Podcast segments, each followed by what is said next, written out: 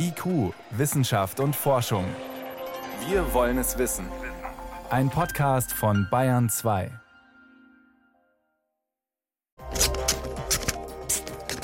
Wir öffnen heute Briefe. Briefe, die sage und schreibe 300 Jahre in einer Kiste lagen und die eigentlich ein Siegel schützt. Aber das rühren wir nicht an. Wie das geht, dazu mehr am Ende der Sendung. Außerdem geht es bei uns um neue Erfolge in der Krebsforschung und um die Frage, ob wir uns richtig gegen die dritte Corona-Welle wappnen. Wissenschaft auf Bayern 2 entdecken. Heute mit Miriam Stumpfe. Die Fallzahlen steigen, aber wir öffnen trotzdem. Wenn man sich das große Ganze anschaut, dann ist das sehr verwirrend. Und von deutschen Wissenschaftlerinnen hagelte es gestern schon Kritik für die Öffnungspläne viel zu riskant. Genauso natürlich wie Wirtschaftsvertreter geschimpft haben, die allerdings, weil es ihnen zu wenig Öffnung ist. Wie werden sich die Pläne auf die Epidemie auswirken? Das konnte ich vor der Sendung mit einem Experten besprechen, der das deutsche Vorgehen quasi von außen beobachtet, der Komplexitätsforscher Peter Klimek. Er ist Professor an der Medizinischen Universität Wien, hat zur Wirkung von internationalen Corona-Maßnahmen geforscht und berät auch die österreichische Regierung. Anfang der Woche hatte er bei uns im BR-Fernsehen noch gesagt, das Virus lässt nicht mit sich verhandeln. Jetzt, wo die Politik ja doch so ein bisschen verhandeln will, da drängt sich die Frage auf, wird das Virus zurückschlagen? Wir haben leider in vielen Ländern in Europa eine sehr ambivalente Situation gehabt in den letzten Wochen, die schwer zu beurteilen war. Mhm. Was wir in vielen Ländern sehen, ist, dass die vorangegangene Variante des Virus, also dass das mehr und mehr zurückgedrängt und eigentlich unter Kontrolle war und das hat in den Zahlen stetig abgenommen. Gleichzeitig hat sich diese britische Variante breiter und breiter gemacht und übernimmt nach wie vor kontinuierlich die Dominanz. Auch in Deutschland in Summe haben diese beiden Entwicklungen ergeben, dass es so ausschaut, als wäre das Fallgeschehen insgesamt eigentlich annähernd konstant. Aber wie gesagt, in Wahrheit war das eine Pandemie in der Pandemie. Die alte Pandemie ist zurückgegangen, eine neue ist gekommen und hat übernommen. Also wir müssten eigentlich uns so verhalten, als hätten wir es mit einem neuen Virus zu tun. Genau, anscheinend schlägt sich dieses Bewusstsein dann erst wirklich dann durch, wenn die Fallzahlen auch tatsächlich steigen und es nicht nur der Fall ist, dass eine Variante kommt und die andere Variante zurückgeht dann ist die Entscheidung für mehr Öffnungen, so klein sie auch seien, eigentlich falsch, oder? Natürlich geht es ja darum, eine Gesamtsituation zu bewerten. Also sprich, dass die Kosten von verschärften Maßnahmen müssen dem natürlich gegenübergestellt werden. Aber klar ist, dass gerade in der jetzigen Situation großflächige Öffnungsschritte das Wachstum dieser neuen Varianten nur noch zusätzlich befeuern würden. Ja, jetzt haben wir in Deutschland ja. ja. eigentlich viele kleine Schritte vereinbart. So unter 100, eine Inzidenz von 100, da kann man so ein bisschen mehr einkaufen, ein bisschen mehr Leute treffen, vielleicht mal ins Museum. Sind die so klein, dass die dann gar nicht so ins Gewicht fallen vielleicht? Auf das kann man schon hoffen weil wir gehen natürlich davon aus, dass die Kontrolle der Pandemie in den nächsten Wochen und Monaten einfacher wird, wenn die Impfprogramme hoffentlich Fahrt aufnehmen, wenn mehr und mehr getestet wird und wenn uns nicht zuletzt auch die wärmeren Temperaturen helfen, da die Kontrolle über das Virus einfacher zu erlangen. Und Deutschland hat jetzt den Vorteil im Vergleich zu Ländern wie Österreich zum Beispiel, dass sie doch von einem viel niedrigeren Wert aus in dieses Frühjahr hinein starten und da besteht schon berechtigte Hoffnung, dass man diese Öffnungsschritte so in die Länge zieht, dass dann man einfach in diesen Bereich im April, Mai, Juni kommt, wo die Kontrolle über die Pandemie einfacher wird und dass man diesen Anstieg der Varianten noch so in die Länge ziehen kann, ohne dass die Situation außer Kontrolle gerät. Da ist ja in Deutschland auch eine sogenannte Notbremse vorgesehen, die besagt, nach drei Tagen Inzidenz über 100 greift sie zwei Tage später. Das heißt, wenn ich Montag, Dienstag, Mittwoch drüber liege, dann greift die Bremse am Freitag, da werden die Öffnungen wieder zurückgenommen. Ist die stark genug, um wirklich als Notbremse zu wirken? Das wissen wir leider nicht, weil wir machen das gerade alle zum ersten Mal durch. Aber es ist auf jeden Fall, denke ich, ein sehr gut durchdachtes und interessantes Konzept, wo ich mir selbst wünschen würde, dass man sich auch da für die österreichische Öffnungsstrategie zum Beispiel etwas davon abschaut. Und insbesondere, dass hier ja mehrere Öffnungsschritte dann gleichzeitig zurückgenommen werden könnten, das, das setzt natürlich auch einen Anreiz, dass man jetzt nicht übertreibt, wenn man sieht, die Entwicklung geht schon in die falsche Richtung, dann trotzdem versuchen zu öffnen. Hm. In Deutschland haben einige Wissenschaftler die Öffnungsschritte sehr kritisiert. Sie haben sich überrascht oder gar entsetzt geäußert. Als wie riskant beurteilen Sie die Pläne in Deutschland? Nachdem wir in Österreich bei einer vielfachen höheren Inzidenz stehen und schon weiter fortgeschritten sind mit den Öffnungen, habe ich da vielleicht ein bisschen eine andere Perspektive. Da würde man sich häufig wünschen, dass die, die Disziplin genauso hoch gewesen wäre wie in Deutschland. Aber natürlich, man muss jetzt nicht nur auf die Inzidenz schauen, man muss auch die epidemiologische Lage insgesamt im Auge behalten. Wie riskant das werden kann, dazu gibt es leider genug Beispiele aus anderen Ländern, wo Öffnungsschritte mit dem Durchschlagen der Variante zusammengefallen ist. Andersrum muss man aber auch sagen, gerade im internationalen Vergleich, dass da Deutschland aus einer doch aus einer komfortableren Ausgangsposition jetzt aus dem Winter rauskommt. Von daher geht es jetzt gerade natürlich, wenn es um, um kritische Bereiche für die psychosoziale Gesundheit, für, für den wirtschaftlichen Bereich geht, dass man dann natürlich schon über sehr vorsichtige Öffnungsschritte nachdenken kann. Insbesondere natürlich, wenn sie gekoppelt sind an klare Kriterien, wann diese Öffnungsschritte wieder zurückgenommen werden. Dann schauen wir mal, was die nächsten Wochen bringen.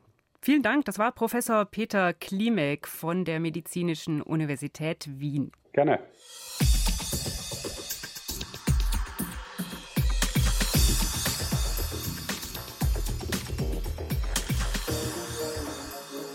Wie wehrt sich unser Körper gegen Feinde von außen, gegen Viren oder Bakterien? Mit T-Zellen zum Beispiel, mit Antikörpern und anderen Spezialisten. Was unser Immunsystem alles an Waffen bereithält, darüber haben wir in den letzten Monaten einiges dazugelernt. Das Gute, das Immunsystem ist auch schlagkräftig gegen Feinde im Innern, wenn Körperzellen entarten und zu Krebszellen werden. Das kann man nutzen im Kampf gegen Krebs. Bisher gibt es aber nur einzelne Erfolge. Wie das Ganze noch besser werden könnte, dazu gab es diese Woche gute Neuigkeiten aus der Forschung. Bei der Immuntherapie kommen vor allem körpereigene, genetisch veränderte Immunzellen, genauer T-Zellen, zum Einsatz. Gleichzeitig werden auch Antikörper als Helfer genutzt und da vor allem ganz spezielle, erklärt die Ärztin und Tumorimmunologin Angela Krackhardt von der Technischen Universität München. Dann gibt es auch Antikörperkonstrukte, die mehr im Reagenzglas entwickelt wurden oder auch in, in, in, Tierversuchen entwickelt wurden, die ganz gezielt gegen Krebsstrukturen gerichtet sind. Und diese Antikörper können dann rekombinant hergestellt werden und eben auch dazu führen, dass sie im Patienten die T-Zellen aktivieren, gegen den Tumor anzugehen. Das immer wiederkehrende Problem dabei ist die Frage, wo genau ist die erkrankte Tumorzelle und wie kann man sie unterscheiden von den vielen gesunden und dann auch nur diese kranke Zelle angreifen. John Wydens, Mikrobiologe und einer der Autoren der aktuellen Studien, ist deshalb zu Recht stolz darauf, dass das hier geklappt hat. In den Krebszellen läuft ein Prozess ab, bei dem sich Proteine, also Eiweiße, in kleine Stückchen zerlegen. Und diese kleinen Eiweißstückchen, sogenannte Peptide, werden an die Oberfläche der Krebszelle transportiert. Das ist bekannt. Dort sitzen sie dann. Und das ist sozusagen der heilige Gral, diese Proteinstückchen, die nur auf den Krebszellen sitzen, die zu finden. Mutierte Proteine aus dem Inneren der Krebszelle verraten sozusagen den Feind und das nur an ganz wenigen Stellen. Es ist nicht so, dass es an der Oberfläche der kranken Zelle nur so wimmelt von Proteinschnipseln. Im Gegenteil. Diese veränderten Eiweißstückchen oder Peptide, das sind nur ganz, ganz wenige pro Zelle, also wirklich schwer zu finden. Und trotzdem können wir diese vereinzelten Peptide, die den Tumor verraten, finden mit Hilfe eines speziell veränderten Antikörpers. Und das ist wirklich toll. Dem kann Tumorimmunologin Angela Krackhardt nur zustimmen. Bemerkenswert findet sie vor allem, dass der Antikörper sogar die inneren Strukturen der Krebszelle erkennt. Gleichzeitig wirkt dieser besonders konstruierte Antikörper dabei in zwei Richtungen, wie ein Kleber oder wie eine Art Adapter, erklärt die Medizinerin. Denn er spürt nicht nur die Krebszelle besonders gut auf, sondern er hat auch noch eine Waffe im Gepäck. An seinem anderen Ende hängt eine Immunzelle, eine T-Zelle. Es ist so, dass ein Kontakt geschaffen wird zwischen der Tumorzelle und der T-Zelle über diesen bispezifischen Antikörper. Die werden zusammengebracht. Und dieser Kontakt über den Antikörper führt zur Aktivierung dieser T-Zelle. Und die T-Zelle produziert einfach Giftstoffe, die dann die Tumorzelle kaputt machen können. Dabei muss man betonen, dass es hier um Ergebnisse aus Versuchen mit einzelnen Zelllinien geht und an Mäusen. Von der Anwendung am kranken Menschen ist man in diesem Forschungsstadium noch weit weg. Aber die wichtigen Voraussetzungen für eine klinische Studie sind da. Und es ist tatsächlich auch so, dass heutzutage diese Umsetzung, die Translation, wie wir das nennen, doch deutlich schneller geht. Und ich würde sagen, zehn Jahre braucht es heute nicht mehr bis zur Zulassung. Fünf Jahre wahrscheinlich schon, auf jeden Fall. Aber es ist natürlich ein Ausblick. Ein Vorteil zeichnet sich jetzt schon ab. Diese Art der Immuntherapie wäre deutlich preiswerter als die bisherigen immunologischen Ansätze, da die verräterischen Strukturen bei sehr vielen Krebsarten genau so vorkommen. Die Münchner Forscherin jedenfalls bewertet die Arbeit der amerikanischen Kollegen als eine große Leistung. Ich bin schon begeistert, weil ich sehe jetzt, wie wir auf so verschiedene Arten irgendwie dem Tumor beikommen kommen können. Und, und, wir werden in Zukunft die Krebserkrankungen immer besser behandeln können. Wir werden die Lebensverlängerung besser erreichen können, aber das eben mit Kombinationstherapien. Und das werden jetzt wieder neue Tools werden, sozusagen neue Werkzeuge, die wir in der Behandlung der Krebserkrankung einsetzen können. Krebs ist ein fieser Gegner, aber auch gut zu wissen, die Hälfte der Krebspatienten kann inzwischen geheilt werden. Über neue Ansätze in der Immuntherapie berichtete Bayern 2 Reporterin Birgit Magira. IQ, Wissenschaft und Forschung gibt es auch im Internet. Als Podcast unter bayern2.de. Ziemlich hin und her geht es gerade mit dem Wetter. Gerade noch strahlende Frühlingstage, heute wieder Schneeflocken. Und auch der Rest vom Winter war dieses Jahr ziemlich sprunghaft. Mal Frost und Schnee, wenige Tage später Sturm und Tauwetter. Das ist ein Problem für Lawinenexperten in den Bergen, denn die Schneehöhen in den Alpen sind dadurch sehr ungleich verteilt. Und Schneehöhe ist eine wichtige Größe, wenn man abschätzen will, wie groß die Lawinengefahr ist. Schweizer Wissenschaftler wollen das Schneehöhenmessen jetzt einfacher machen. Aufstieg auf Skiern zu einem Bergkamm oberhalb von Davos. Bis auf rund zweieinhalbtausend Meter wollen die beiden Lawinenforscher Andreas Stoffel und Yves Bühler aufsteigen. In den letzten Tagen hat es viel geschneit. Von den Hängen ringsum sind viele, auch große Lawinen abgegangen. Also die Situation war wirklich sehr heikel in den letzten Tagen. Und heute ist es deutlich besser, aber trotzdem noch erheblich. Das heißt, Vorsicht immer noch angebracht. Also der Wind wird sicher ein Problem werden. Die beiden erfahrenen Lawinenexperten gehen regelmäßig in die Berge und messen die Schneehöhe. Die ist ein wichtiger Faktor bei Lawinen. Um die Schneehöhe zu ermitteln, mussten die Forscher bisher eine Stangensonde mit Längenmarkierung per Hand durch den Schnee bis zum Boden stoßen. Das kostet bei hunderten Messpunkten viel Zeit. Jetzt erfassen sie die Schneehöhe aus der Luft mit einer Flugdrohne, die Andrea Stoffel in einem großen Rucksack trägt. Mit der Drohne haben wir innerhalb von einer Stunde haben wir tausende Millionen von Punkten, die wir gemessen haben. Mit nur einem Drohnenflug erfassen sie die Schneebedeckung eines ganzen Bergzugs. Wie das technisch funktioniert, wollen sie erklären, wenn die Drohne fliegt. Jetzt wollen sie schnell zum Startplatz. Denn noch herrscht wenig Wind, gute Flugbedingungen, die die beiden nutzen wollen. Oben am Bergkamm angekommen, trampeln sie als erstes mit ihren Skiern einen Startplatz in den Schnee. Und bauen die Drohne zusammen. Sie hat nichts gemein mit den bekannten Hobbydrohnen. Sie ist kein Multikopter mit nach oben gerichteten Propellern, sondern ein Miniflugzeug. Es hat eine Tragfläche mit einer Spannweite von über einem Meter mit zwei nach vorne gerichteten Propellern. Ein Spezialunternehmen für Fernerkundung hat die Drohne entwickelt und die beiden Forscher kamen auf die Idee, sie für die Schneehöhenmessung einzusetzen. Yves Bühler stellt die Flugzeugdrohne senkrecht auf und bereitet den Start vor. Okay, PPK ist okay. Ich kalibriere Windspeed. Per Anzeige auf einem Computer-Tablet kontrolliert Bühler die Einstellungen und startet die Motoren mit einem Fingertipp. Senkrecht wie eine Rakete schießt die Drohne in die Luft.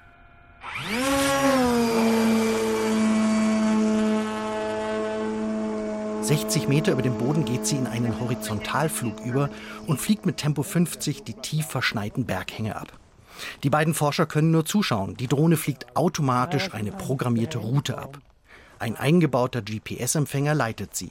Außerdem ist ein Sender installiert, der andere Flugzeuge warnt und eine Kollision verhindern soll. Während des Fluges nimmt eine hochauflösende Kamera hunderte Fotos mit jeweils 42 Megapixeln von den Berghängen auf. Selbst einzelne Steine, so Yves Bühler, können später auf den Fotos erkannt werden. Jedes Bild überlappt sich mit dem nächsten sehr stark. Und daraus kann man fotogrammetrisch eigentlich für jeden Punkt, den man identifizieren kann, auf verschiedenen Bildern die Höhe berechnen. Jeder Punkt wird aus mehreren Blickwinkeln erfasst und somit auch seine Anordnung in der Höhe. Aus den Fotos errechnen die Forscher im Institut später ein exaktes 3D-Modell der Berge. Um die Schneehöhe zu ermitteln, reicht aber ein Flug im Winter nicht aus. Die beiden haben dieselben Berghänge schon im Sommer abgeflogen. Jetzt können sie die beiden Höhenmodelle Sommer und Winter übereinanderlegen. Und aus der Differenz der beiden Höhen eigentlich ganz einfach die Schneehöhe an jedem Punkt feststellen. Wir müssen wissen und in Zukunft fähig sein zu modellieren, wie viel Schnee wird bei welcher Wettersituation in welche Gebiete reingeblasen. Und warum werden deshalb die Lawinen so groß oder das nächste Mal so groß?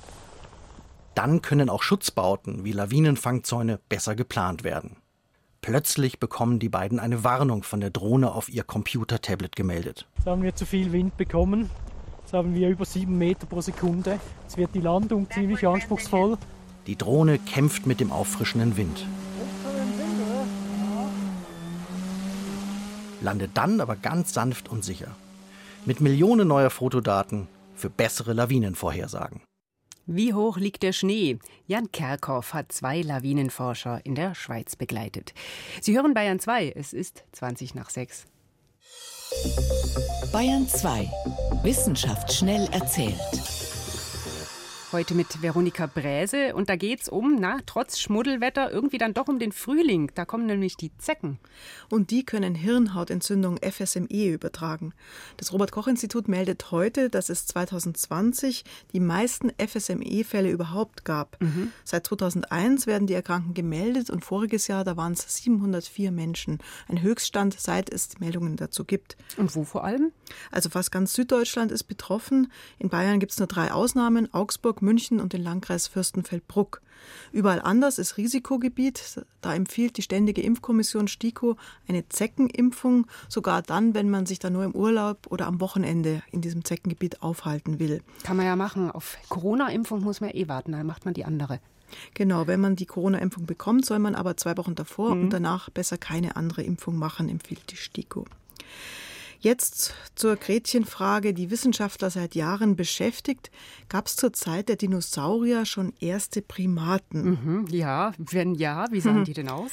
Also unsere Vorvorgänger sozusagen, das waren wohl so kleine Säugetiere, die haben wie Mäuse oder wie Marder ausgesehen, vermuten die Forscher.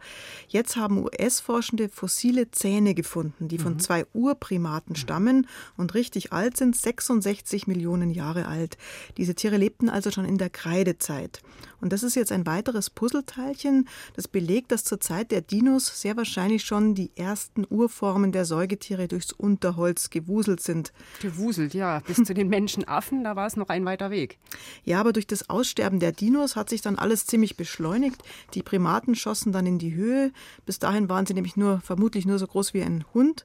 Und sie konnten dann eine Nische einnehmen, die vorher von den Dinosauriern belegt waren und sich weiterentwickeln, also auch an Größe zulegen.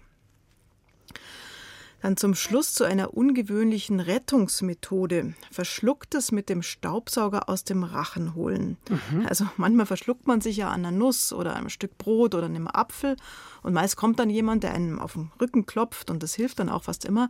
Auch kräftiges Husten hilft. Und Kleinkinder, die soll man übers Knie legen und dann auf den Rücken klopfen. genau. Aber manchmal muss eben doch jemand, der sich verschluckt hat, ins Krankenhaus und das dauert, bis er da hinkommt und da kann die Person dann auch schon erstickt sein. US-Forscher haben dann über mehrere Jahre Daten von Leuten erfasst, die was verschluckt haben und in Not geraten sind. Das waren fast 400 Personen und bei acht von ihnen wurde zum Staubsauger gegriffen, um das verschluckte Teil aus den oberen Atemwegen zu saugen. Und das hat dann letztendlich drei Menschen das Leben gerettet. Der Griff zum Staubsauger, da waren die Leute echt geistesgegenwärtig. Mhm. Und eine Nachuntersuchung hat gezeigt, dass der Staubsauger im Brustkorb keinen Schaden angerichtet hat. Also man kann das schon machen, aber die Methode ist natürlich wirklich nur im äußersten Notfall zu empfehlen und sollte nicht jetzt zum Spaß mal eben ausprobiert werden. Sie kann alten, schwachen Menschen im Pflegeheim vielleicht helfen, die aus eigener Kraft es nicht schaffen, einen Fremdkörper herauszuhusten. Super tatkräftig mit dem Staubsauger gegen Verschlucktes. Nagetiere bei den Dinos und noch Hirnhautentzündung durch Zecken. Das waren die Meldungen mit Veronika Bräse.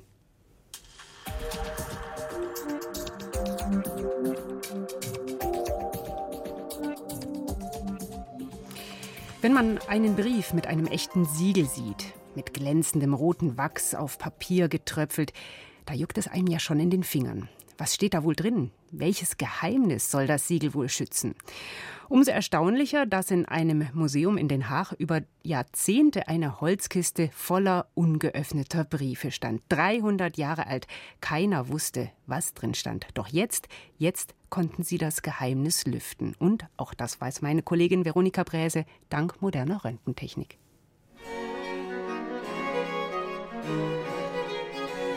Sie stammen aus der Zeit der Renaissance. Kunstvoll gefaltete und versiegelte Briefe, die im Postmuseum in Den Haag lagern.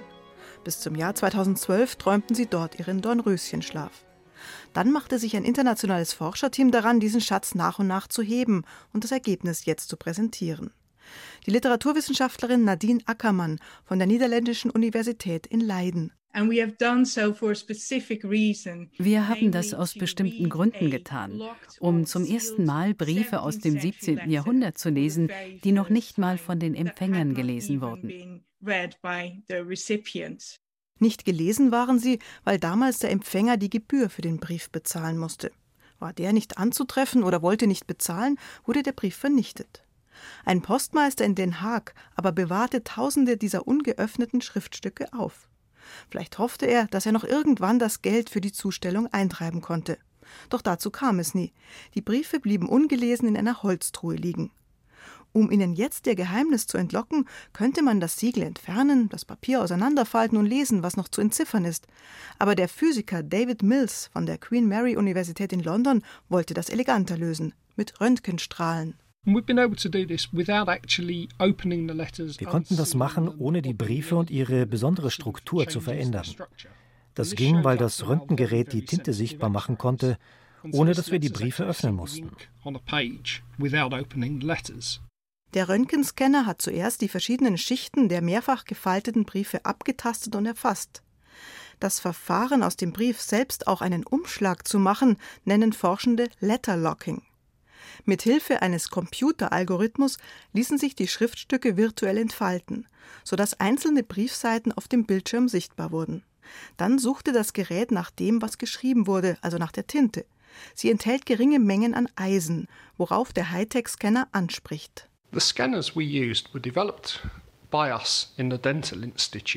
Die Scanner, die wir verwendet haben, hatten wir bei uns in der Zahnmedizin entwickelt, eigentlich für Zahnlegierungen. Dafür braucht man eine extrem gute Kontrastauflösung, weshalb die Scanner für dieses Projekt gut geeignet sind.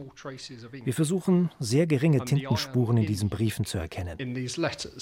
Auf diese Weise enthüllten die Forschenden beispielsweise den Inhalt eines Briefes, der auf den 31. Juli 1697 datiert ist.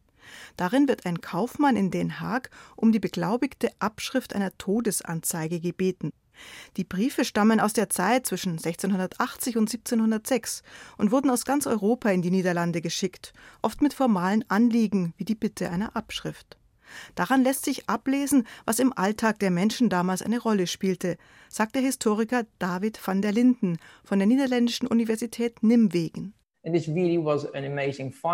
Das war wirklich ein großer Fund für uns, weil man normalerweise nur Briefe von wichtigen Leuten findet, Könige, Diplomaten oder Berühmtheiten.